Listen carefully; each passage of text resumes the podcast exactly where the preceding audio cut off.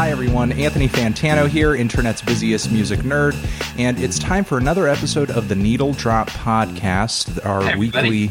Hey, hey, you're jumping Sorry, in. You're jumping in early. You're jumping in early. Yeah. and it's it's our weekly interview podcast where I talk to musicians, artists, YouTubers, creators of various sorts. And in this episode, it's a very special episode, as I say in every episode, but it is special this time because I have musician and fellow YouTuber, uh, Mr. Rob Scallon, on the show. How you doing, Rob? Happy buddy. Doing good. Thanks for having me, Anthony. I will link all of you to Rob's YouTube channel down in the description box. If you don't know, Rob is a fantastic guitarist, really a, a, a YouTube's preeminent sort of guitarist virtuoso, just a man of many. Uh, ma- many six-string talents. Actually, you know, he's he's he's got quite a few stringed instruments inside of his place, all of which you can catch in uh, many of his videos, where he delivers uh, originals, covers, uh, even did a reverse Black Sabbath cover, which uh, was probably one of the most insane things I'd ever seen on the internet. Uh, I, I love how the internet sort of provides a place where you could do something so whacked out that normally you'd probably have a hard time getting a lot of people on board to uh, support you in doing such a thing. yeah, that one was, was particularly um, ridiculous. And uh, yeah, thanks. Thanks for the intro, by the way. You're, no problem. It was well deserved. I, I just tell people I play guitar for the internet. You should you should pay me to hang around you all the time and sort of introduce you to people for you. Yeah. like, my name's Rob, and uh, he'll handle the rest, you know? Yeah, exactly. Well, uh, uh, so so uh, let, let me ask: uh, is is is is YouTube right now the content you're creating, your music stuff? Is that f- your full time gig now, or coming close to your full time gig at the moment? Yeah, yeah. No, this has been my full time job um, for a little over two years now. Um, right around uh, previous to this, I had I had quite a few other jobs, um, but previous to this, I was mainly working at a library. And then once I hit um, around thirty five thousand subscribers, I was able to make enough to where I was able to uh, barely live off of it. Not Uh. usually the um, uh, the subscriber number that a lot of people you know sort of see themselves going full time on YouTube though. Were your videos like kind of going viral around that time? Like, were you getting a lot of views, sort of that outweighed the subscriber numbers that you had? No, not really. It was more of um, at that point it was more of a risk, and I had some projects coming up later that I figured would you know could possibly bring me into that realm to where I could make a comfortable living off of it. But certainly at thirty five thousand subscribers was not a comfortable living at all. Um, but I, I saved up a good amount of money for years past that to where I could coast for a while. And I figured that I, unless unless I was putting all of my time into it, I couldn't really expect my channel to grow very much. Yeah. Um, so no, at 35,000 subscribers, um, wasn't really a, a living wage for me, but it was close. And, and then I was able to really dive in and start doing it more. And uh, I've always been like really in tune with the business side of things too. Like that's also kind of other than just something I have to do. It's also kind of a hobby and something I enjoy. So at that point, I had a good amount of revenue streams in place. and None of them were anything super significant, but when you put them together, they were at least enough to where I knew I could almost get by and then do the rest of my savings. Yeah, that's kind of the thing with content creating online. You kind of can't just rely on the money coming from the ad revenue that YouTube No. might, you know, sort of make from your videos. So you've got to have a lot of different irons in the fire. Absolutely, yeah. Like if, if you're if you're relying strictly on AdSense, you either need to be well. First off, to make a living off that, you need to be mega popular. You've got to be Tyler Oakley. yeah, or like I'm, you know, like PewDiePie, as, Sure. as we hear a lot. Of course, you know, if for a channel like his, you know, it's definitely significant. But for most people, overwhelmingly, it's not. But but yeah, even if even if you are really hyperly successful on YouTube and you're relying just on AdSense, you know, that's uh, that's pretty unstable. You know, if your popularity goes down a little bit, like so does your income.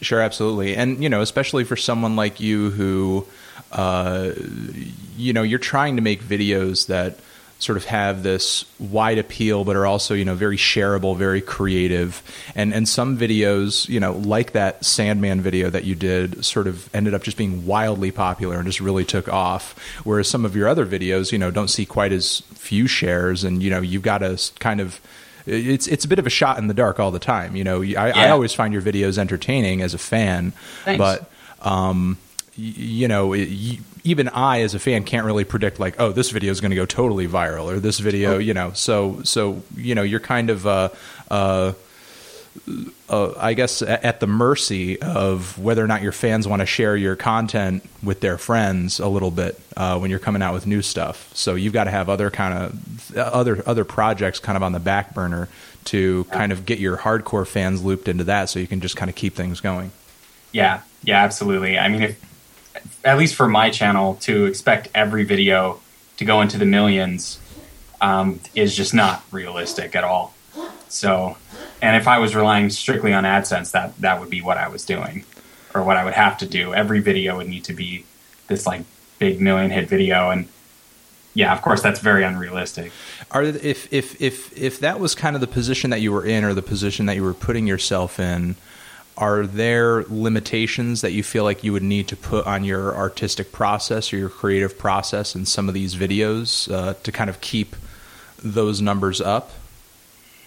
Um, I guess, it, yeah, I would say so because if I was, if I needed every video to be this big viral thing, which wouldn't be um, what, what I wouldn't be comfortable with doing it that at all. Just like on a on a stress level, sure. I would just have a, a regular part time job and do it on the side. But yeah, if I did, then I would definitely spend a whole lot less. I would have to spend a whole lot less time doing like original work, which doesn't go viral. But that stuff I'm you know just as more interested in. So yeah, it, it would very much change my creative process if I was doing that route. Uh, as as far as your original work goes. Um I feel like as a YouTube musician or somebody who's, I guess, known more for their musicianship on YouTube than in kind of their solo stuff, um, yeah. you know, how, how exactly do you balance those two kinds of worlds? Because when I when I listen to your solo work, I hear some very beautiful, melodic, very serious music, but then on the YouTube side of things, and you have put your originals up on your YouTube channel, uh, mm-hmm. things tend to run a little bit more lighthearted and you know just. Uh, uh, uh silly and playful, but still like creative and and, and out there. Um, I kind of feel like uh, uh, as as a YouTube musician, maybe you kind of have this freedom to break away from seriousness that some other rock musicians or musicians who are kind of deep into the music industry don't necessarily have. Yeah, yeah, I do. I, that is something I'm really fortunate for. Like as a YouTube musician, I can pretty much do whatever I want, and as long as there's you know a good amount of people that are also into it, I can continue doing it, and that's really great. I I don't think I would want to. I mean, if if that was my only option, you know, it's definitely better than other things I could be doing with my life. But if I had to just do um, like just do quote unquote serious stuff or just do quote unquote comedy stuff, I wouldn't be very fulfilled doing one of either. Like I really enjoy switching around all the time. You know, I would I wouldn't want to do all originals or do all comedy stuff. Sure. So, so yeah, we're we're really fortunate in that way, in that we work in a we have a creative job, um, but also one that isn't very you know isn't very limiting. Being on YouTube, I can move around to a bunch of different things, and yeah, it's, um, it's I, am I'm, I'm just uh, uh, sort of uh, thinking about the, the the kind of interesting world that that you thrive in business wise because it seems like you and a lot of other YouTube musicians out there have tons and tons and tons of fans and but there's like this really grave lack of acknowledgement from the traditional music industry. And the thing is you you have you have label reps that are trying to sling the latest records from you know, the newest pop star who they're trying to make a hit, who, if you accumulated all of their fans, they probably have much less listeners than you and a lot of other people on YouTube who uh, some of these A&R people are completely deaf to. Uh, it's it's just kind of a weird It's it just kind of seems like a weird thing. It's sort of like how uh, traditional TV and media ignores you know what YouTubers are doing as far Yeah. as like you know dramas and comedies and sketch comedy and all that. Yeah, I, I think in a lot of ways the tradition, you know, quote unquote traditional media hasn't really caught up yet, and they might really like to believe that the internet creators are somehow illegitimate um, when they're not. Um, but I don't know. Yeah, it's an interesting, uh, exciting world to be in. You know, I don't, I don't have any, or I have very, very, I have a very, very small amount of interest in doing anything in the traditional music industry. You know, the internet is where I want to be, Hmm. and and yeah, that that whole other world doesn't really interest me at all. You're talking about how uh, uh, you know traditional media isn't really catching up with what YouTube is doing. Is that a wall that you see breaking down eventually, or do you think these kinds of world th- th- these two worlds are always going to be separate in some kind of way? Yeah, well, I think they have to. They're going to have to melt, and and now they they're starting to, and it'll be interesting to see where it goes. But pretty soon, I mean, almost all media is going to be online media, so I, th- I mean they're going to have to adapt. But it'll be interesting to see see where it goes. But at least for now, um, I, online creators aren't taken quite as seriously as if they were, you know, traditional, whatever. It's kind of weird to see what traditional, uh, I guess, uh, bits of media are taking online creators seriously, though, because, uh, and even I've had this. I mean, numerous YouTubers have come out with books. I don't know what it yeah, I was is. that. I don't know what it, I don't know what it is about being a YouTuber that makes book companies be like, let's get these people to make books, you know. But it, the, it's so weird that those two come together like books super traditional and old school Like, they're, the, they're the ones that are like really catching up on they're, YouTubers. they're And- actually reaching across the aisle. Meanwhile, the TV execs are like, hell no, we're not putting any of these people on TV. yeah it's it's that is really odd and it's i even uh, I, I tweeted recently that hey i'm coming out with a book and then I, I said something like no i just wanted to be part of the club you know i just figured out i wasn't a youtuber yet until i come out with a book but Yeah, yeah, that is, that is funny there i mean tons of youtubers are coming out with books yeah. it's a Uh, huge thing As a musician, um, you know, who who is, is voluntarily kind of working outside of uh, uh, this traditional, you know, kind of uh, music Yeah. industry world. Um, and, and not that I'm asking you to sort of name names here or anything, but you live in Chicago, you know, where Yeah. quite a few, you know, successful musicians who have gone down that avenue live, and you know, I, I'm I'm I'm sure that you play out quite a bit, and people uh, have seen you play and recognize your talent. Uh, do you ever sort of cross paths with people who are kind of in that industry and um, uh, you know, is there any kind of like weirdness or animosity there, or kind of lack of understanding for what you're doing or for what they're doing? well well actually i don't ever play out in chicago Oh, really? ever. Yeah, I mean, the only time I've played a show in Chicago I, as a solo art. Well, I guess I played recently. I played with Driftless Pony Yeah, Club. yeah, I was going to say that. Yeah, so like we played a show in Chicago where I just opened up for them, and then I played drums for them um, at Reggie's, and then for the last tour because awesome, we played the Metro, which was a ton of fun. But other than those two occurrences in the last like five six years, I never play out. So so just no, I'm just not in tune with that world really at all. Now, is that just something that you're not interested in, or because of the multiple irons that you have in the fire, that's just not something you even really need to do? Um, it, it's kind of a mix of both. Um, a big part of it too is I'm just not interested in playing live as a solo artist unless I'm playing with my friends, like with Tour Because Awesome, for example, or with Driftless Pony Club. That's a ton of fun, but I, I don't really have any interest in like going out and bringing all my equipment to a venue and setting up by myself, playing by myself, leaving by myself. You know, just as a solo artist, like that doesn't sound um, that fun to me, and it's not. It, and as, as you said, being a lot of irons in the fire, if you will, or having a lot of or other other revenue streams or things that are taking up my time, I, I don't really have time for it, Hmm. and it's just not. Yeah, playing live just isn't something I'm that interested in, and with my stuff too, I, kind of how I work is I'll for a week or a month or whatever it is, I'll just focus on one song that I'm writing, Hmm. one video, and then once it's done, I don't play it ever again. So for so for me to start playing live again, I would need to relearn like all of my songs that I would want to play live. Yeah, because you know, recording recording is one thing, but sort of learning to perform what you're writing is is another beast. Yeah, totally. It's it's a it's a completely other thing that I'm just I'm not that interested in, and I don't think I would really enjoy all that much. Maybe later on down the line, if I have a bigger audience where I could tour the country and do with my friends, um, that would be great. I, I get to do that with Tour Because Awesome, which is fantastic and it's a ton of fun. Hmm.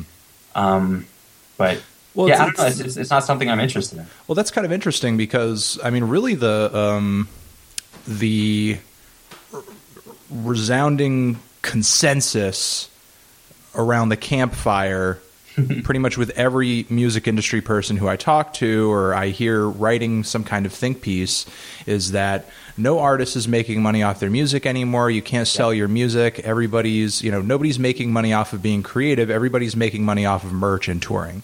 Yeah. And you're obviously not touring, and merch is only one of the things that you do. So yeah, it's I'm actually not even in the merch. Really, I would love to be in the merch game, um, but it's just not something I've ever been able. I've never put together any merchandise that I've been excited about. And Mhm. as a solo artist, where I use my own name, it's kind of weird to just like put my name on things. Like I don't really feel comfortable doing that. Like if I had an alias or something, you know, that would be one thing. But to just I don't know, put my name on things, um, I think would be weird. Uh, well, I mean, it doesn't even have to be your name. It could be your bright, Yeah. shining, smiling face. just like with a thumbs up or something. Yeah, exactly. No, I know that there there is merch opportunities. Like a lot of a lot of other YouTubers, that's like their main source of income, Yeah. and certainly with you know traditional music, it is. Um, but I, it's just never. I would love to do it, and if I had things that I was really excited about, I would love to do it. I, I think merch for me going forward, my version of merch is more signature gear. I have a signature guitar that me and Chapman Guitars are working on right now that I'm super excited about. And like maybe custom pedals or custom picks, like that stuff is, might be my version of merch if that gets rolling. Well, you did you did an interesting thing where I think uh, uh, after an original track that you had put out and you dropped a video for it, you had uh, framed the strings that were on the guitar Yeah. that you were playing. Yeah. yeah, that was fun. So, and I think it's cool now to know that Anchor is probably, you know, out of my originals, at least one of my most popular tracks. And to know that the strings that were actually on the recording um, are, you know, framed and hanging up in people's houses all over the world is really cool. And, uh, and, and it was kind of, it was my version of a physical release, like, Hmm. because I didn't do CDs for that um, EP. I didn't do vinyls or anything. So if people want to own the music, I think this is as close as you could get to it. You're actually owning the thing that made the sound to begin with. I think what you actually need to do is just buy dozens of packs of guitar strings, just put them on your guitar, play the song once, and then pack them up, and then play the song once on a new set of strings, and be like, each set of strings I send you, this song has been played on them. I swear to you, you know, and then just shoot shoot a video of you just like marathon playing this song on each set of strings. I think that'd be a, that'd be a little weird. I think it's more about which one is on the recording, but uh, not just like which ones ha- happen to play the song at one point. Hey, if, if if you do that and it sells, pretty soon you'll just be able to start selling your own sweat. this is this is the sweat that these are the blood, sweat, and tears physically that went into this recording. Yes, here's the sweat generated during playing this song a hundred times on a hundred different set of strings. Oh God! You scrape off the skin follicles of the strings. Absolutely. Uh, and that'd be weird. So, so other other than that, I would like to do merch uh, going forward. And the signature guitar, holy crap! I'm so excited about. Like, it's, I I have to stop myself from thinking about it sometimes, or else I get so excited that it's it's hard to do anything else. Just I, like I, I definitely want to um, come back to that and, and talk about um, you know s- some of the music that kind of inspires you as well. Uh, but but I got a few more questions about you know just like you know you as a YouTuber. Yeah. Um, I'm thinking of uh, uh, where do you kind of see uh, your videos and your and your original music kind of progressing into the future. I just kind of feel like uh, uh, you've got so much to be conscious of, and, and, and artists, especially in the traditional music industry, are so uh, conscious about where their sound is kind of going next. Uh, mm-hmm. Uh, are are you as focused or as worried about that kind of thing, or you know, do you feel like you're just kind of able to I don't know, just allow ideas to naturally pop into your head, and uh, uh, you know, you're not so much worried about a narrative or a progression to your music or anything like that. Yeah, I, I would say, you know, what you, I'd, I'd rather just what I'm interested in and what ideas just naturally come to me, or what I work on, what I'm going to work on. Um, I think back again on us being YouTubers, we're really fortunate in that usually you just start your channel because it's something you're really into, and you're just making stuff that hmm. you enjoy and then along the way, you know, if, if you're if you work at it and you're also really fortunate enough, you find a lot of other people that are into the same things. And uh, hopefully, I mean, my thought is I just continue to work on things that I'm interested in, mm-hmm. and my audience is similar enough to me to where they're they'll also find interest in it. And uh, I I think that's at least for me, I think that's the best way to go about it. I think once I start spending too much time making things that I just think will do well, and once I'm not interested in them, that really comes across in the videos. So, so yeah, I, I, think just what naturally comes to me is is what I think I should be working on. Uh, all right, so so so moving on to uh, yeah, no, it does. And uh, moving on to this whole guitar business. Mm-hmm. um, when, when kind of crafting a custom guitar, kind of uh, I, I, imagine in the process of doing so, you know, you're trying to make a guitar that you really want to hear and that you yourself would really want to play. Mm-hmm. Um, what is it about the sound of a certain guitar that kind of, you know, really grabs your attention or just like, you know, really picks your ear up? Um, and, and really just kind of registers to you as like a really good quality, amazing guitar sound. What is it in the, the sound of a guitar that, that you sort of look for uh, when you're playing guitars, when you're hearing other people play guitars? Um, you know, I personally do have kind of my my favorites and my least favorites as far as like the major kinds of guitar brands go. Um, but you know, wh- where have you kind of seen yourself gravitate over the years? Jeez. Well, in, in this case, I think something a little bit different. And in this case, what's different about it is that it's an eight string. We're doing an eight string and a six string version. Mm-hmm. And uh, I guess the main thing I look for, at least in a signature, like I play a lot of different instruments, and depending on the genre, you know, of course, I'll gravitate towards different instruments that are more geared towards that genre. When mm-hmm. it comes to the signature, I really want something that can be versatile. Mm. So and which is a little bit different with a regular signature. So I guess I, I, would like to see it played in a whole lot of different ways, and in that case, we're making it to where it it can do that. Like it, I, I can't go actually into the specs I've, I've of the guitar, hmm. so this one's a hard one to answer. In that we've all decided that we don't want to talk about the specs of the guitar yet because we might want them to change later. Okay, that totally makes sense. Yeah.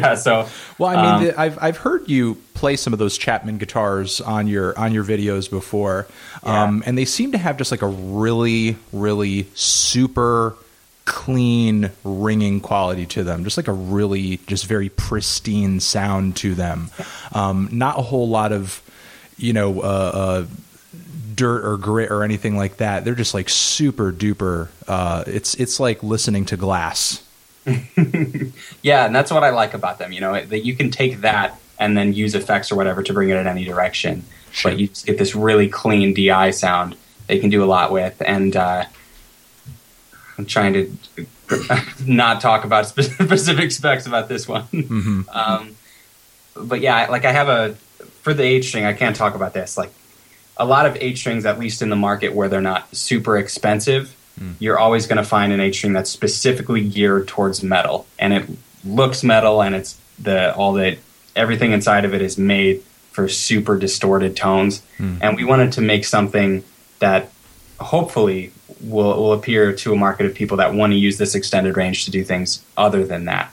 You know, also can do that well, but can do a lot of other things. Um, it, it seems like metal is a big influence for you sometimes, though. Yeah, yeah, it is, and it's going. It it will djent, but, it will also do other things. uh, yeah, certain, certainly djent. Which you, which I, in your videos before you have uh, consciously poked fun at. But yeah, yeah, I think it's is is it something also simultaneously that you enjoy?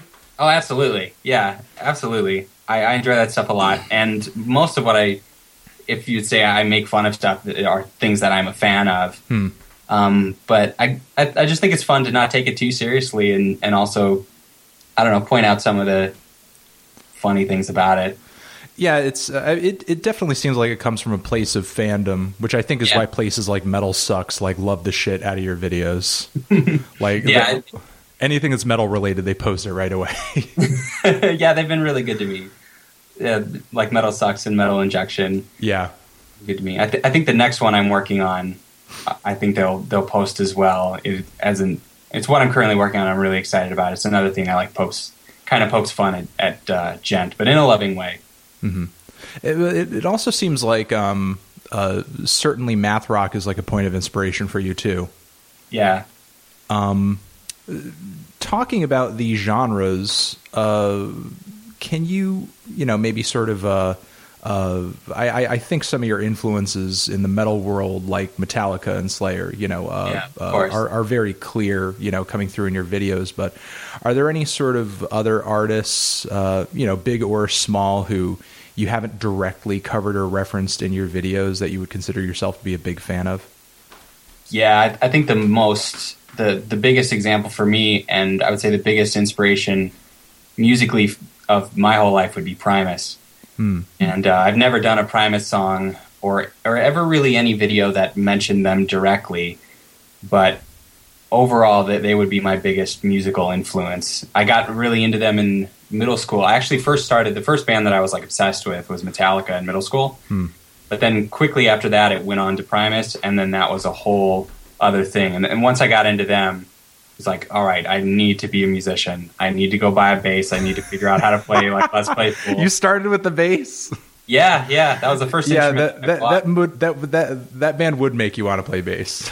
yeah, yeah. I and what what really interests me about that band, and um, and this I think for me comes across certainly in in what I do, though it's not quite as obvious, is that they played their instruments in really weird ways Sure. and really different ways and had different instruments, and they made incredible music videos that were really out there. Oh yeah. So those two things I was really, really interested in. And uh, prior to that, I had, I had kind of dabbled with music. Like we had a drum set, uh, my brother and I, but it was kind of a hobby. But after getting really into Primus, I needed to learn how to play string instruments. And Well, also that Primus is, is easily one of the funniest rock bands on the planet, and and and you certainly have seemed to find a balance between you know your own take on musicianship, your own take on virtuosity, as well as your own take on comedy. I mean, you know, you don't play like someone who's a huge Primus fan, and you don't have the same type of sense of humor, but you've found a balance between those things too. yeah, there's there's a pretty thick layer of humor in what they do, and certainly in, in what I do. Though it's it's very it's very different. Oh yeah, yeah, absolutely. And Yeah, and like- you know, for for the record, that was definitely a band I was obsessed with. Oh yeah. uh, late high school, early college as well. Uh, I think there was a at one point I owned every one of their records up to anti pop, uh, and and and yeah, even some Les Claypool like solo CDs too. Yeah, Uh, all those. The biggest thing, did you have the DVD Animals Should Not Try to Act Like People? Oh no, I did not have that, but I had Oh. like some. Uh, uh, I, I I had pirated a few videos off of it because that was kind of the that was the golden age of that too. You know, Yeah. sort of uh, downloading stuff off of person to person Uh, yeah, uh, yeah, sites. LimeWire, and it would take like eight hours for Yes. like five minute video. Okay, great. We're both incriminating ourselves in this podcast. Good, good. yeah, well, that that was like the early YouTube. Is going. I, I remember um, going over to my friend Nick's house, and we would he would just find all these music videos, and we would have to queue up like, okay, we want to watch this one, this one, and this one. We would queue it up and then leave, and then come back, and by that time, you know, like you know, a half hour later, most likely they would be downloaded, and and we would watch them a ton. One of them was I remember War Ensemble by Slayer. We watched that one a bajillion times and tried to learn it and uh, at that time, it, was. I'm sure what we were playing sounded horrible, but we we tried our best. But but yeah, when I say I got really into Primus, I even more specifically meant I got really into the animals should not try to act like people DVD. Hmm. Point where like my friends and I, especially my friend Jonathan, who was really like uh, to the point where you, it was probably unhealthy how into Primus he was. Um, we, we would we even go as far as to memorize the commentary. Like we would be hanging out riding our bikes or something, and we would be able to recite big parts of just the commentary on like some of the B side videos. It was it was a huge part of our life at that point. Um, So I'm, I'm I'm sure the guys at Primus are probably not that I I don't know if they they've ever stumbled across me, but I'm sure they would. They've probably heard that a million times. They're like, yeah, yeah, we know, we know we influence you and everyone else. Uh, least, No, it's true. It's it's it's interesting just how much like weird kooky rock music they made in the 90s and in the 2000s that influenced quite a few people, but they, they Yeah. in, in the in the long run they haven't seemed to have I guess uh held as much critical acclaim as as I thought they would have or I would have liked them to. Yeah. And and I th- and I think it, it it weirdly enough it just kind of comes with the territory of I think just being a band with a strong sense of humor. Uh, for whatever reason, no matter how good you play, it seems like people are just going to take you less seriously generally if if you're throwing jokes into your songs. yeah, that's probably true. Um, but but you know that's that's more of a rant than it is a question. uh, Like, yeah, I would agree, and, and I think just in that, I, I- just think in in their specific genre of being, I don't know if you've used this term before, but but we would at the time, which it's kind of musicians' music, Hmm. you know, and I think that genre is is it is limiting once you if you try to think of like a mainstream scale. Like you, you can have a lot of really really um, fans that are really really dedicated, but having a tremendous amount of fans that are somewhat dedicated is it seems like there's kind of a glass wall there. Mm, okay, that's that's an interesting that's an interesting term and an interesting avenue to go down. In your opinion, what is it that makes something musicians' music? Um, I, because I don't know if it comes strictly down to uh, virtuosity. You know, I mean, uh, uh, lots. Of, I don't think anybody would refer to something like Pink Floyd to be musicians' music. You know, but Yeah. uh, uh, but but they're one of the most significant progressive rock bands ever. Um, and uh, I don't know. I mean, Rush Rush's music is quite flashy, and uh, a lot of musicians are hardcore into them. I mean, you're talking about one of the bands that has three of the best musicians on their respective instruments ever in one group. But I don't think anybody would refer to Rush as just simply musicians' music. But for Primus, though, that I guess that term seems a little fitting. Yeah, well, I think it's it's not only that.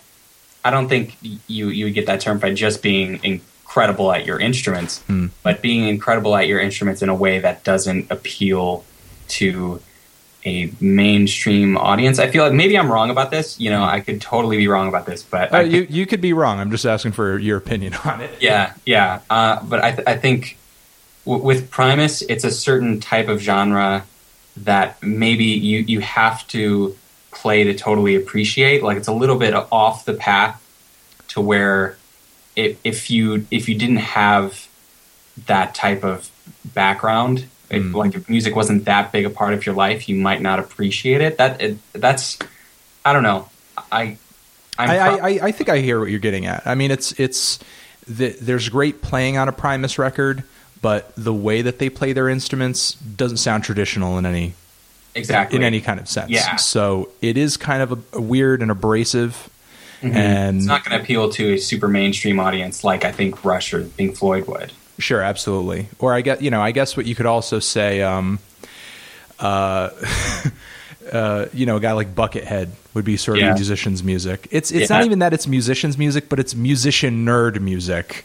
Like Yeah. you're so good at your instrument that like just playing it normally absolutely bores you, and you're Mhm. like, I want to find out a way, or I want to hear other musicians playing this guitar here in a really weird way, Mm-hmm. and and and then once you're kind of pushing it to the point where the the the instrument is no longer making you know just regular sounds, Yeah. uh, you, you're going to start to turn people off. Mm-hmm. But you know, by that same token, uh, you have some bands that uh, do that, but they get lumped into that noise rock category and and somehow end up getting that critical acclaim and you know um, uh, uh, uh, and and and that um, that long term. Uh, sort of, a, a, I guess, classic denomination, like a band like Sonic Youth or something. Yeah, so there's just so many factors to go into it. It's hard to um, pinpoint what would what would make something only appeal to musicians. Yeah, yeah, it's it's it's it's true, uh, and and you know, and, and and that's the thing. I mean, Sonic Youth is definitely an example of a group who don't play their instruments in a, a particularly traditional way at all. Mm-hmm. But you know, rarely do I ever hear you know guitar virtuosos talking up Sonic Youth. Yeah. And um, you know, in fact, I mean, when I have talked with those people, they don't seem to take uh, the playing of a guy like Thurston Moore all that seriously, um, because uh, while it is avant-garde i don't think uh, i mean you could obviously you know look at what he's doing and see that it's not studied in the same way that a guy like buckethead's playing is very studied and and very you know honed and very practiced.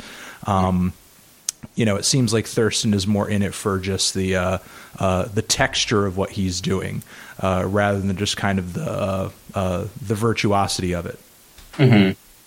Yeah, and that will, course, appeal to a more mainstream audience. I have kind of a funny story about Buckethead. sure Uh, well, kind of somewhat. Um, the first concert I saw was C2B3, which was Buckethead at the Metro in Chicago.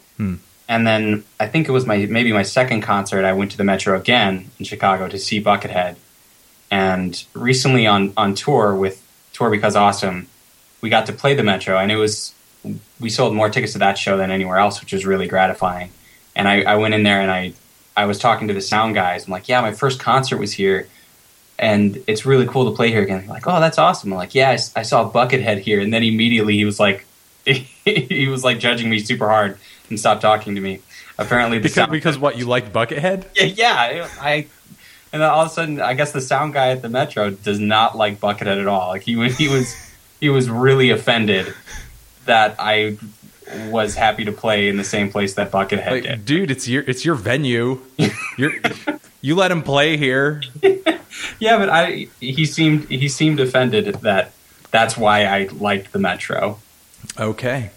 Well, that you know, but th- that's that's the thing, though. I mean, um, uh, th- there's there's definitely a stigma sometimes when people can just play their instruments super duper well, Mm-hmm. um, which which I'm sure that you've experienced.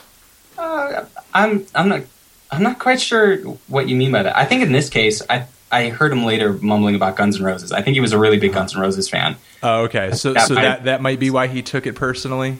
Maybe, and I'm not too familiar with Guns N' Roses. Um, I knew that I know that Buckethead was in it at one point. Yeah, yeah, yeah. I, I think I think you know it, it might have to do with like loyalty to Slash or something like that. I, I Yeah. really have no idea. Yeah, maybe his you know his his whole life he grew up idolizing Slash, and that's that's what offended him. Is that he was Slash's replacement. And and as far as, as and as far as the stigma that I'm talking about, I mean, it's not really that strong, or I guess it sort of depends on what circles you hang in. And I think it, I, I- I don't, I don't think uh somebody who's doing what you do would kind of uh, run into it all that often. I think it sort of depends on what you're famous for and kind of uh, uh, kind of at what level of popularity you're at. Like I see a guy like Steve Vai kind of Yeah. Cast off very often as just being this guy who you know just plays just very noodly, soulless guitar solos that don't really mean or amount to anything. He's just like you know basically masturbating on stage, but he's doing it with a guitar, you know, and everybody's just like, oh, Yeah. wow, Well, I, I, wow, I know the criticism you're talking about. Another Yeah. extreme example would be uh, Michael Angelo Batio. sure, Yeah, he's probably the most extreme example, or like Yngwie Malmsteen, where, um, where people have that like, oh, it's just he's just showing off the whole time. It's not musical or whatever. But sure. I mean, yeah, I, I think most people won't, won't be into that type of noodly stuff, but some people are, and and I do think that even if it is just like doing tricks on your instrument, hmm. I certainly think there's value in that. Hmm. You know, it's it's a show, and if you're in, if you're into guitars, you you might be interested in in watching someone do a lot of tricks on it. You know? Yeah, I mean, if, if if you're a guitar player, kind of watching people execute at that really high level of performance Mm-hmm. uh, can be really uh, can be really entertaining. Um, you know, and and I think uh, it's it's like we were saying earlier. You know, performance is really you know kind of a a, a, a different beast. You know, there there are a lot of people I think probably on a smaller scale could do a lot of the stuff that you know. Um, Steve Vai could do, and I'm sure that you could pull off some of that stuff as well. But sort of, you know, knowing that knowing that you could jump on stage and just do it all so flawlessly, like with absolutely no breaks in between all of the things that you're doing, uh, is is really daunting. yeah, I I it would stress me out to perform like that. there's there's so many notes to miss. well, I mean, you know, if, if if you break a sweat, you could just do like Steve Vai and have a bunch of fans at the at the front of the stage, so that it's blowing your beautiful hair backwards behind your head as you're just like executing these awesome guitar moves. Isn't there? What's that? There's that band Steel Panther that kind of parodied like that type of mentality. hmm the- and, and well, not in so much in like always shredding, but like they'll have fans on stage and just like super egotistical. I, I frankly don't know too much about Steve Vai, honestly, so I really can't comment on his stuff. I'm not that familiar. Uh, I mean, Uh, he's he's he's pretty flashy. I mean, in the uh, I don't know his early early history, but kind of his first big break was uh, that back in the day, um, Frank Zappa would would would use him to transcribe his guitar solos and his writing so that it could either be uh, worked into sort of a larger, more classical type composition, um, or so that you know it could kind of uh, maybe even be marked down for like a, recording that he was working on, a rock recording. Interesting. Um, So that's how he got into the industry. Is he? Uh, I, be- I believe that was his first big first big break. Um, uh, he's actually been invited multiple times, uh, at, at least during the first one because I caught it uh, to that Zappa Play Zappa tour, Mm-hmm. um, and I believe that he was instrumental in making sure that his Zappa's son on that tour was up to snuff when it came to performing a lot of his dad's guitar parts and solos and um, you know and he was there on stage too you know playing these tracks uh, you know so so there is kind of that that big Zappa connection with uh, Steve Vai and uh, I had, I had no idea that he even knew him. oh yeah yeah yeah Right. right? On Steve Vai. Um, so the main uh, thing I know about Steve Vai is that he has that. Other than if you consider the Les Paul a signature guitar, Hmm. it, he has the most successful signature guitar model. oh really Yeah, he has the you know the one with the on the guitar. There's the cutout for you to carry it from the top. hmm It's the at least to my knowledge is the highest selling signature guitar other than the Les Paul. Uh, as as far as not just Les Pauls, but just kind of the major guitar brands out there right now. Um, do, do, do you often find yourself like, you know, in kind of the big box stores and music shops, you know, looking for new guitars and trying new guitars out, or um, is is the is the pick of the the litter just not what it used to be, unless you know you're shelling out thousands and thousands and thousands of dollars?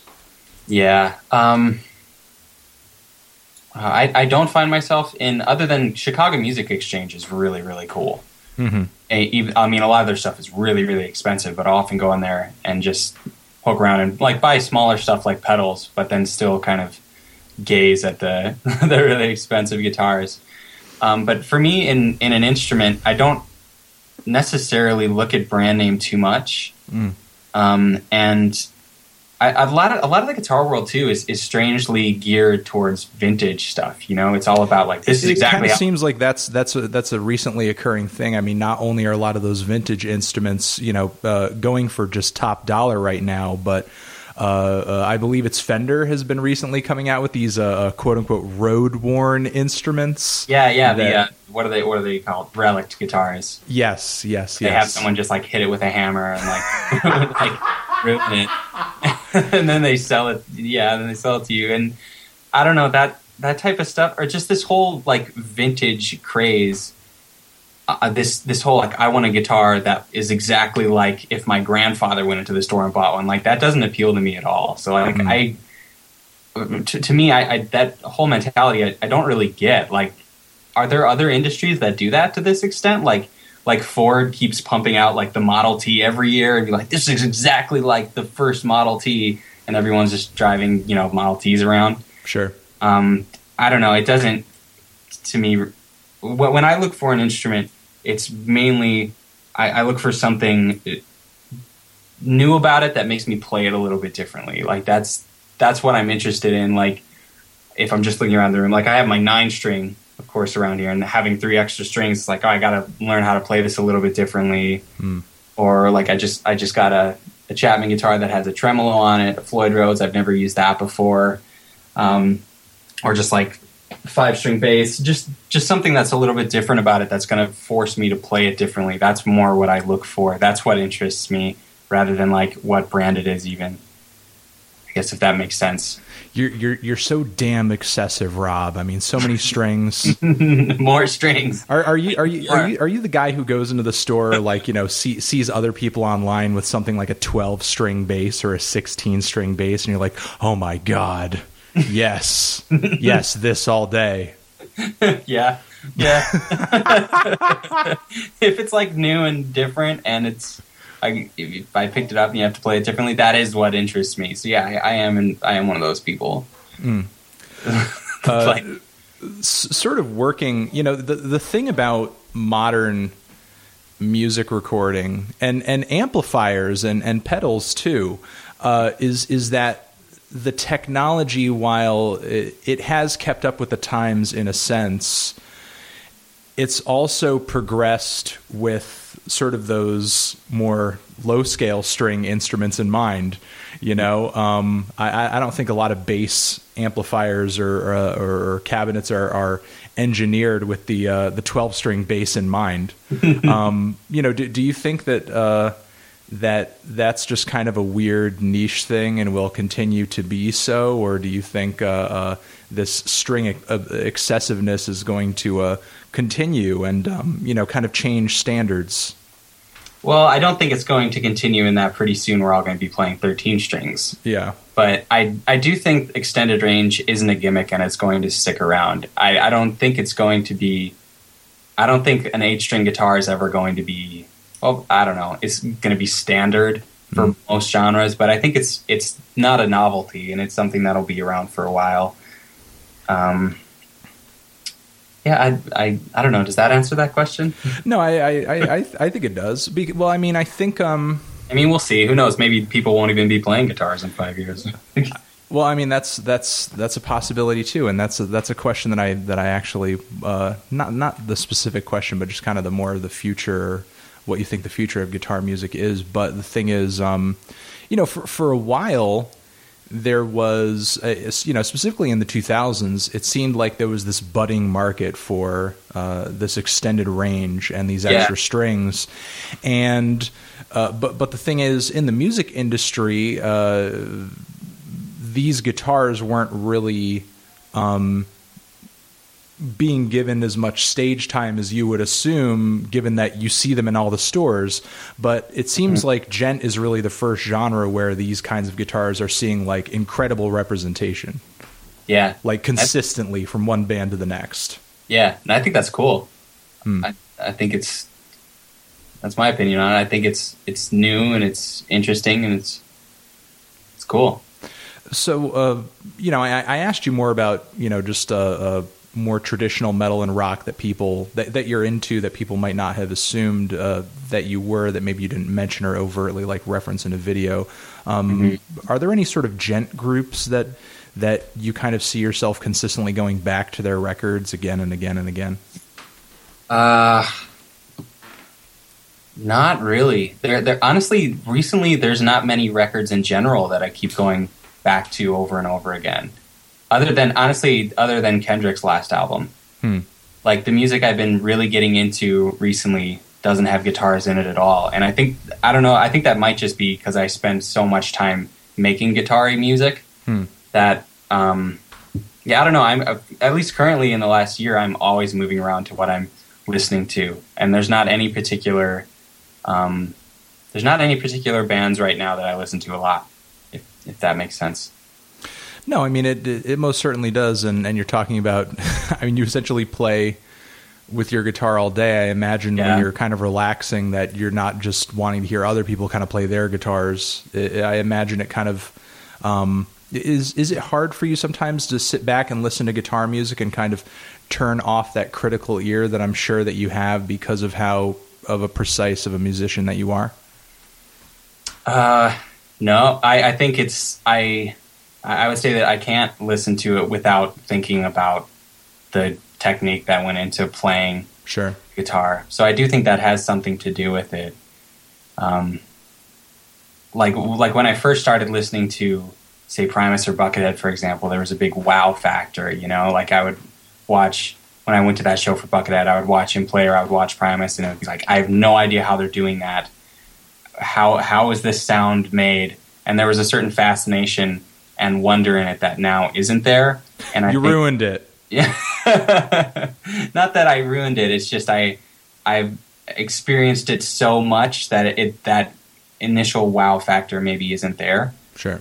Um, but I still do really really enjoy that music. It's just not so you know some guitar players or especially even some metal fans. It's like all metal, all guitar, all the time, and that's not particularly uh, my uh, listening habits. It's for me, it's all over the place all the time. But what I create is all you, you know always guitar based.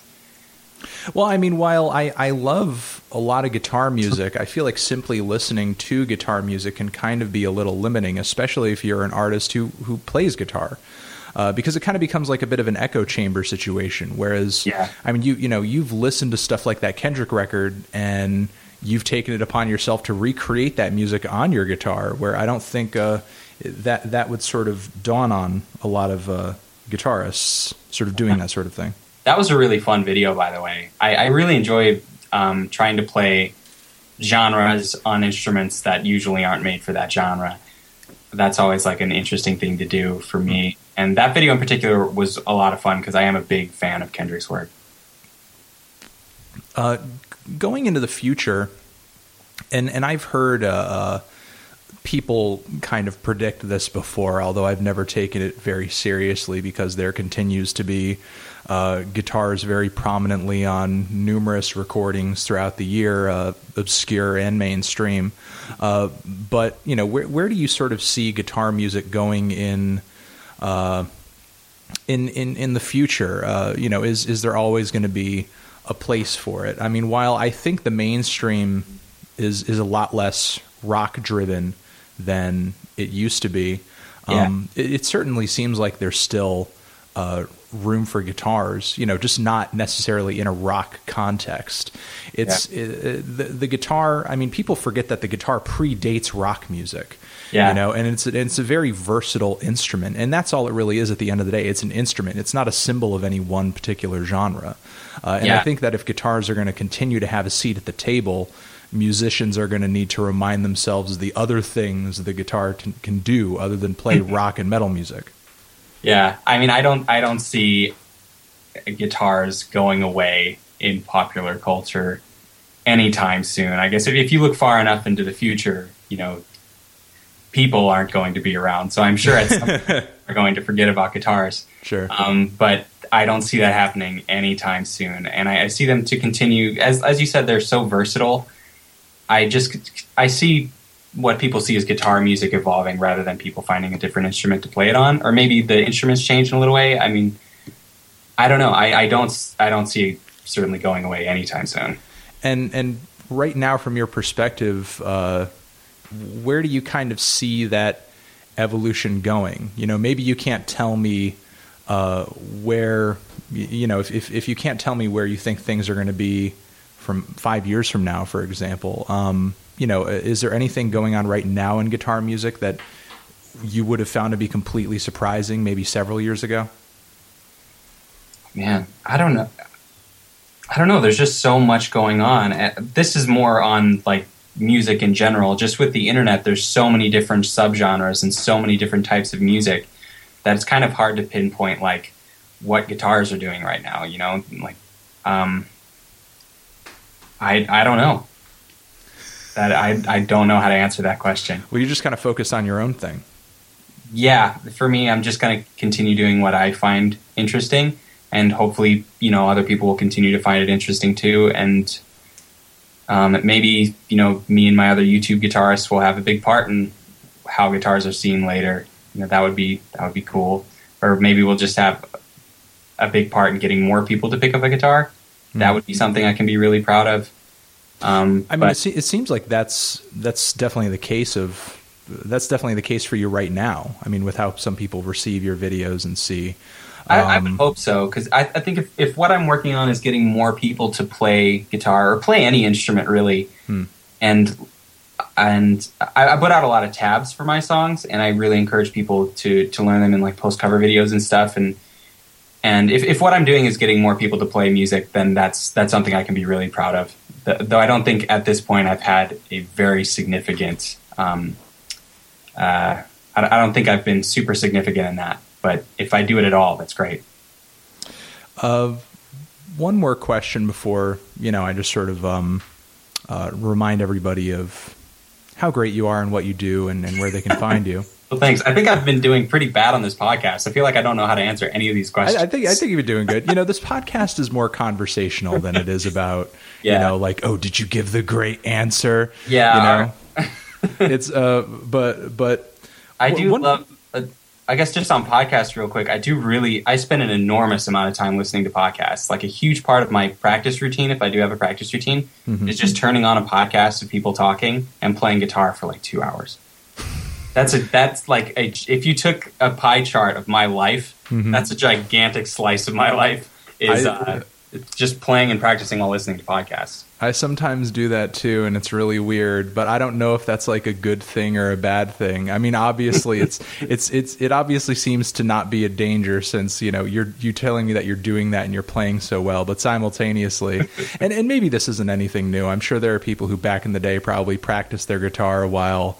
Listening I don't know. To the radio yeah, or... listening to the radio or watching TV or maybe at a family gathering or something. But it seems like so uh, reflective of the times that we always need to have something going on in the yeah. background, like as multitasking. I can't just enjoy this one thing. I need to be listening to a podcast while I don't know, getting having a massage on my feet while doing this, while playing a video game with my right hand. You know, so I I don't know. I I guess years ago I probably wouldn't have done that. I probably would. Well, you know, come to think of it, way back I would watch TV a lot while playing. Hmm back. So so I don't know. I think maybe it's something that's always been around. I'm not sure, but it helps me a lot. Like it helps me just um, not be distracted just enough to where I am just playing for fun, and I I find I stumble across things more often that then turn into songs if sure. I'm also listening to podcasts at the same time and focusing on what people are talking about. Well, you know, part of the creative process, I think, uh, uh, part of the key to the creative process is being able to kind of clear your mind and relax a little bit. Yeah, and, and that's that's something I find probably is the most challenging thing to do about it. And and when you're kind of stressing yourself out over the fact that you're not coming up with the amazing idea that you're trying to come yeah. up with right then and there with the guitar with whatever in your hand. Uh, sometimes uh, uh, you know that that inspiration strikes when you're able to clear your head or just have things uh, uh a little calmer. And with that distraction in the background yeah. sometimes calmness is a little easier to uh, to attain. I could not have said it better. I completely agree. I and I have I struggle with that um, where and I always have to where I start playing and then I stumble upon something small. And if I'm so focused on it, I'm like maybe this is it. Maybe this is the song. Maybe this is the most popular song I'm ever going to have. I better not mess this up. And, and, then I mess it up. You know there's these there, I, I find with with being a full time creative person there's two modes you need to be able to switch in and out of. One's the creative mode where you need to not be worried about business or or success or making things at all. Sure and you need to just be doing it for fun to write things that you're going to like. And on the other side of it, you also need to have the business side and being in one mindset and doing the other never works. It's mm-hmm. you, you, need to be one or the other um, and know when when those are going on.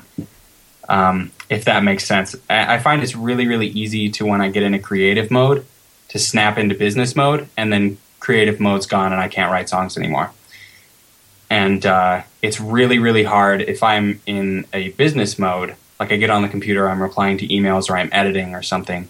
To go w- once I'm in that mode, I can't create anything for the rest of the day. At least anything that I'm going to like. I can phone it in, but to really write a song that I'm going to enjoy a lot, I, I need to not be worrying about writing songs, which is a weird dynamic. Mm. to try to be productive while simultaneously to be productive, you need to not worry about being productive. As as far as um, you know, original work goes, uh, and and and I know that you know, obviously, this is still a focus for you, and this is a really important thing to you. Obviously, mm-hmm. um, you know, given with how easy it is to sort of put this unwanted pressure onto yourself to be like, oh, I gotta I gotta write this really amazing thing, or this this is the one. Uh, do, you know, is is it ever in the back of your head, even though you know, in a way, you're kind of rejecting the idea of this traditional music industry thing because you know it can be harmful and you know that it's it's it's not necessarily going to work in your favor or kind of be conducive to all the things that you would like to be doing these comedy videos these original songs and and whatever else you've got to kind of you know have in the fire right now uh, but is it ever in the back of your head to kind of uh, uh, like man I really want to have like that that classic album everyone remembers or everybody refers back to. You know, is that something uh-huh. that's that's tempting to you, or is is the cake like a lie? I think in most cases, I think uh, the cake is is. I mean, maybe I'm being pessimistic, but I think that traditional success in the music industry, the cake is kind of a lie um, for most people, or mm-hmm. for well, overwhelmingly musicians. It doesn't work out that way, but I yeah, I, I don't I, I, don't look for traditional music success at all. If, if it happens to, you know, th- there's some ways where I have kind of stumbled on it. Like I've, like I've had songs in commercials or things like that, and that's really cool when it happens. Um, and you know, I've been able to tour, thankfully, with my friends, and those have been, you know, way more than I could ever ask for in a tour and a ton of fun. So when I, when I stumble upon it, I'm, I'm happy when it does, but I'm not seeking any type of traditional music success because I find it just it, it, it's it's just a waste of effort into something that isn't going to give you any returns. I, I I'm way more interested in doing things on the internet because it's it seems like, and this is just my perspective as a music fan. Yeah. Um, you know, and and now kind of stumbling into the music industry just off of kind of just just by virtue of doing what I do, not because anybody was like, "Hey, come on in." uh, but you know, kind of growing up and and listening to music very seriously and taking music very seriously, even as I was listening to artists, you know, who who had a strong comedic point to their music. Mm-hmm. Uh, and and now and now that I'm kind of here, the more that I'm able to kind of you know learn and and see how things really work, those really classic albums that I thought were so great, and they are definitely great. I mean, I don't think there's any reason that you shouldn't pick up a copy of what Pet sounds and realize how great and catchy and fun and enjoyable of a record that is. Mm-hmm. Uh, but I think now that I'm here, you just kind of slowly realize just how manufactured it all is. Like even yeah. the really great parts, and and how much. Uh, and, and and sort of how little of a role great music ends up playing in in a classic record.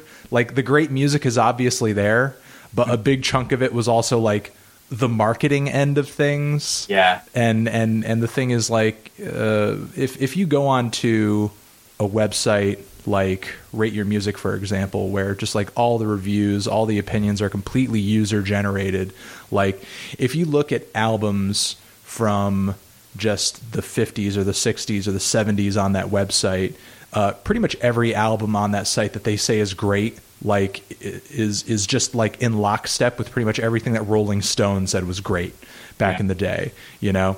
But once you start, but once you start to like, uh, you know, move forward a little bit, and and now that we're in the internet age, often you'll find that what the public says, you know, in this democratized kind of way, this is amazing, will will vary pretty strongly from what the critics say sometimes. Yeah, people have a stronger say now. oh yeah, absolutely, and and I think um, I mean I I think uh, in in this age, I mean, do, do you think there's even such a thing uh, as a classic record? Can we have a classic record? Is is is anybody going to remember any of this shit 15 years from now? You know, and and not to say that there isn't good music coming out right now. I think there is, but there's just it all, much. It, there's just so much of it, and it all just seems so fractured to the point where, uh, like, is anybody going to remember anything? You know, because it just seems like we're so on to the next thing all the time. Yeah. I mean, there are only a few records over the past five years that I can recall as being something where I, I actually feel like the greater world of music actually like paused for a second to be like, wow, wow, you know, and then was on to the next thing. But at least there was that, you know, initial pause for a little bit. Um, you know, we're not getting these really lengthy, successful promotional campaigns after the release of a record. Uh, more often than not, as soon as an album is released, that's like its lowest relevance point. Like uh, uh, they kind of just uh, build up the hype for months and months and months and months and months up to the point of the release of the album, and then once the album is out, like all discussion just goes away. Like some reviews pop out, but then we're talking about whatever album is being hyped the next week, which is something that more artists today are kind of opting out of by just releasing albums out of the blue. Yeah. Yeah. But um, I, I think there will be classic albums. I think we're going to look back and there's going to be a handful of them that really um, represent, I don't know, 2015. Um, but it it's just hard to say now. you think you think you think in the 2020s we're going to look back at this Kendrick record? I think so. Yeah, I do. I, I think so as well. But it, it'll be interesting to sort of see how the the the generation that hardly focused on anything for more than a few minutes will remember its own history. You know, um, will they remember it Yeah. with with the same kind of accuracy or sometimes inaccuracy as the people who lived through it? I mean, because certainly you know there's. I, I haven't seen as many people kind of calling foul on uh, the whole NWA movie that just dropped, which you know glossed Yeah. over a ton of NWA history. Yeah, I've, Uh, I've, I, I haven't seen it, but I've heard that some of it is pretty dishonest. To where it's like that them being misogynistic is completely taken out of the movie. Apparently, like that's it's, not. it's pretty much taken out of the movie, and and the very uh, uh, loud and obvious beef that was going on between Dr. Dre and Easy E is like completely erased out of the movie. that's uh, weird because it's not like people don't know about that. Yeah, like some the song, the songs are, are all over the Chronic. Yeah, Uh, you know, there's actually even a part in the movie where Easy E is like driving and he sees a billboard for the Chronic and he like smiles at it, like, yeah, that's my that's my man Dre right there. really? Yeah, and, and meanwhile, there's songs on that record that blatantly make fun of him. Yeah, like the the first the first song is just all about. It's, it's just all criticizing Easy E. It's it's it's, an, it's entirely just talking about how much he sucks and how much of an asshole. So Like, so yeah, you know, yeah, that's my friend. so stuff like that is completely you know like glossed over and it's something that you know when i was listening to dr dre's new record i kind of I, I gave him the benefit of the doubt because there were so many tracks on there where he's like yo my dude Eazy's looking at me from from beyond the grave he thinks i'm Yeah. doing good you know and, and and maybe after all those years you know nobody nobody could stay mad for that long especially at somebody Yeah. who you know was so key to your success and and also like so um uh, also uh, uh uh I, I want to say key to your success and also died so abruptly, you know, and so unnecessarily. Uh, but then, It you would, know, be, it of would be a bit strange if he continued the beef going after his untimely passing. yeah, absolutely, absolutely. that would be a bit uh, distasteful. but but then simultaneously to like you know just blatantly omit that whole thing from the movie that you were directly involved in, Yeah, and instead play it like things are all hunky dory. Not only that, but you know, Dr. Dre's character in that movie, super nice guy, wouldn't Yeah. wouldn't hurt a fly. Totally Man. nice dude who was just surrounded by all these bad behaving people. yeah, like, like come on, like you can still be you can still be a legend, but it's it's you can be honest. Like, I don't, I don't know. He's Well, a legend. that's- for that's music another that kinda- is in his his business. He's it's I, I don't know That's another kind of instance of you know like uh, uh, revisionist history maybe. is what he did. n- not just revisionist history, but the cake being a lie. You know, but like like we were talking about earlier, because uh, uh, you know th- there's so much image building in the music industry that goes along with not only the marketing of your record and your music. Um, you know, uh, I I caught a a talk not too long ago about uh, uh, it, it was it was at a music festival, uh, Primavera Sound, recently, where I was literally watching a panel of all these music writers talk about why they write about bands or why they write about certain bands or how bands break into the music industry, Mm-hmm. and it all starts with like you know uh, one of the dudes, and we were talking about people from Pitchfork, L.A. Times, uh, you know, freelancers for a lot of different venues. You know, these people are in the industry; they write for music. They, they write about music professionally, or they're writing professionally, and they're talking about. Well, the first thing that comes into my head is what what is the narrative of this band, you know, and that's like the last thing on my fucking mind. uh, like you know, honestly, like I don't I don't care if you're and, and and and I feel for people who who are in the situation, but like it's it's not relevant to me that your mom and your dad came from like a war torn country, or mm. that like you know you have you're of a s- certain spiritual denomination, or that I don't know you wear clothes a certain way, or that I don't know you just like had a really hard come up or something, or a really easy one. I don't really care, you know. I just want to know if I enjoy your music ultimately. Yeah. Though that's, I, I think it's harder to write about just the type of music that they're making rather than it's it's an it's an easier uh, um, it's it's a quicker grab of attention to say I don't know this person came from this background and here are the songs rather than here are the songs. Yeah, that- no, it's it's it's true. This guy came from a cult. This Yeah. guy was in a cult, and then he broke out of the cult, and then he came out with an amazing album. You know, it's that that stuff can be, uh, you know, a, a little crazy, and and the fact that you know people.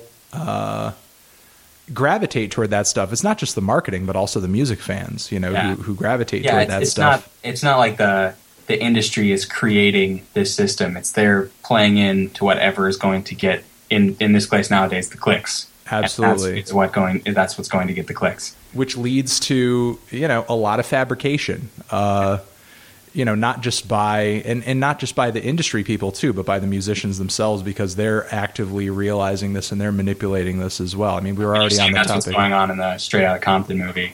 yeah that's what's going on in the straight Outta compton movie and that's what you could you know uh uh, maybe, maybe he wouldn't be quite as popular and as in demand if the Dee Barnes part of that story was in it. You know, Well, yeah, absolutely, and I mean also if the fact that you know, uh, and and not even just in the movie, but like if if um, you know everybody in, in like if they had if they had told if they were telling the truth on that album right from the start, the the title of the album would be Straight Outta Compton, except for Ice Cube. Because Ice Cube wasn't straight out of Compton at the time. He actually went to you know a much nicer school than the other dudes in in the group.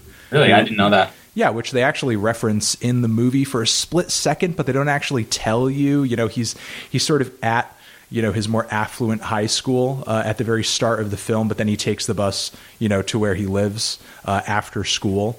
And um, you know, Ice Cube was actually very very well educated.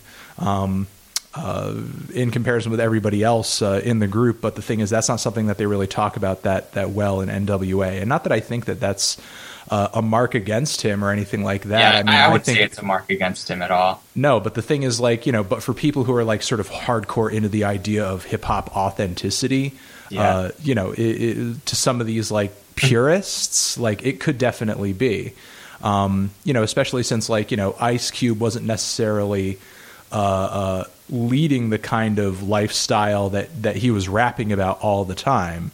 Um, you know, uh, there, there's a part in the film where he actually says, you know, uh, uh, one of the first singles or first tracks that uh, that ended up on NWA's debut record that Easy E recorded. You know, he's like, I wrote this song about you, dude. Uh, you know, he. Uh, uh, because he was, you know, sort of telling a story from the perspective of Easy E, and not that they weren't saying real things in their music, but, uh, but still, you know, the idea of you know a group of people coming together in this one place that nobody knows about and all experiencing these same things that's way more marketable than like Yeah. you know oh this dude was actually from this other town or you know the, these guys all didn't have the same kind of uh, life experience or whatever Yeah, course. the idea of like one group coming together and like forming like the fucking Power Rangers and and and then coming and then coming out with this amazing album is is just like so much of all having like all forming into like Megatron or what what is the Power Rangers version of that? I guess you know Voltron or whatever, just Yeah. like the Zords. The Power Rangers, they had Zords. yeah, yeah. They all get in there like cars that move together, and then they're this big NWA. Absolutely, and the and the idea of doing that, the idea of uh, of that is just so much more sellable. Yeah. Uh, I, I still want to see the movie, but did you like Oh, yeah. it? Even if it is like, even if there are some parts that are like glaringly dishonest, like it still seems like a like it would be a really interesting watch. as a film, I thought the first half was like really well put together. Um, in the second half, I think uh, the dialogue and, and, and, and the characters aren't quite as strong as they were in the first half. Like, uh, I, I actually wish um, they they stuck around sort of in that time period of the first half a little bit, where you know NWA was. Uh, uh, you know, in in the late '80s, and kind of creating their music and living these certain experiences, and and I wish they sort of delved into their personal lives during that point, uh, and sort of and sort of did a better job of kind of showing their camaraderie uh, a little bit more during that era of their career. But it kind of seems like they rushed through all of that a little bit so that they could get to their eventual breakup. Yeah. So there could be like a bit of a climax and some drama to the film, you know. And uh, it, it's a little disappointing because, uh, uh, I guess, uh, uh, I wouldn't say, even though some things were left out, that they were, you know, really trying to tell a big fat lie. Uh, but it was more like they were trying to rush through everything, and they had no choice but to leave all of this stuff. Yeah, we on get a lot of stuff. the cutting room floor. Like, if you're going to tell the story from NWA's inception to the point where Dr. Dre is going solo, that's a lot to pack in. Yeah. And you're not going to tell it all with any sort of detail in 90 minutes. You know, um, all of a sudden we're skipping from one event to another, all of which happened and are portrayed in a relatively accurate degree on the screen. But there's so much more context that was just kind of left out. So I don't know. Just What to make sure do? that it's a successful movie. yeah, the- yeah, yeah. So I mean, I kind of get the limitations, but I thought it would have been fantastic and also interesting if you know it had been told to the point where maybe Ice Cube broke off from the group, and then we kind of got that as one movie, and then they did a sequel because the movie, even so far, has been incredibly successful. Yeah, And- and, they, they had that um, fantastic marketing campaign. Sure, absolutely. Yeah, where you could do straight out of whatever, and then a lot of people were making jokes out of it, and then those would, you know, go semi-viral. And The memes, man. Let Yeah, people make some memes. memes. People make some memes. Make some memes. Me- the good, good meme marketing, man. Yeah, that was good meme marketing. that was very good meme marketing on their point. And did you hear that they're making a sequel, or is that just some stuff I saw on Facebook? I heard they were making a sequel, but the thing is, uh, and and uh, and I heard them talking about that sort of like you know on a panel. But the thing is, uh, How it just it just doesn't seem like they they told. I guess the Bulk whole the story, story. you know, like I, I mean, I could see a sequel if they stopped off when Ice Cube left the group because he realized that he was getting the short end of the stick, yeah? you know. Well, maybe, I- maybe they'll just continue to make sequels until the movie is about them making the first movie. Maybe I don't know. like they get to sequel four, and now it's all about casting for the first movie, Maybe and maybe then it is. casting them to for them to be casting. I don't know. That'd be kind of kind of funny. But still, it was, it was it was a pretty cool film, and sort of seeing Ice Cube's son play Ice Cube was kind of a head trip. yeah, and and just that the story is being told at this level Yeah, all, absolutely. and knowing when I mean when this was made. I think Straight Outta Compton was made in what six weeks, Mm-hmm. and I mean no one could have force, foreseen 25 years later that it's going to be an entire movie. I mean that's there's something really cool in that Oh yeah, absolutely. like rags to riches story, you would say. Mhm. Yeah, And uh, yeah, I, I want to see it. I, I, I'm surprised I haven't seen it yet, but uh, it seems like a really interesting movie. all right. Well, I think we're just going to leave it off here since we're just shooting the shit over movies at this point. Yeah. We're not even talking about you anymore. We're talking about yeah, we talked a lot about Easy E. You're you're you're just an hour worth of material, and then we just branched off into NWA. Yeah. That's where all the conversations lead with me. It's just an hour into it, we just start talking about NWA. That's not true. That, but that would be a funny scenario if that was the case. All right. I want to thank Rob Scallon for coming onto my uh, podcast and talking about his YouTube channel, being a musician in the modern age, and uh, just doing all the fantastic stuff that he does on a regular basis. Right back at you, Anthony. Best and teeth in the game. Best fucking teeth in the game. Thank you. Finally, some recognition. Um, I'm going to uh, link to Rob's YouTube channel, his Twitter, also his Patreon, where you can do what he uh, do what he calls a super subscribe. Yeah, the pa- Patreon. I guess back on that, being a musician in the modern age, Patreon is a huge game changer. I've actually been um, to the viewers. I've been kind of hounding Anthony to get on Patreon, and keep recommending it to him. Ugh, I'm I'm so bad at it though. You know, I'm I'm, I, am thinking really, about it. I really think you should. Like for me, it's it's it's just such a uh, it's just such a huge game changer, and it, it it's so fantastic to have that steady Patreon funding from from support directly from the people that are actually watching you, rather than having to do sponsors or do viral videos all the time. It's it's just I can't I can't say enough good things about Patreon. A huge reason why I was able to go full time was that I went full time at the same time Patreon started, so mm-hmm. I had that extra support and. Uh, it, yeah, it's fantastic. I think you should get on it, and you should not worry about the people that are gonna oh, you're still out. You're making money doing things. Okay, if you if you guys see me jumping back onto Patreon or jumping onto Patreon and going full force on, it, it's Rob's fault. So yeah, you, you know, can take take, take it up with Rob. Yeah, you can go ahead and tweet at me that I'm making Anthony a sellout or something.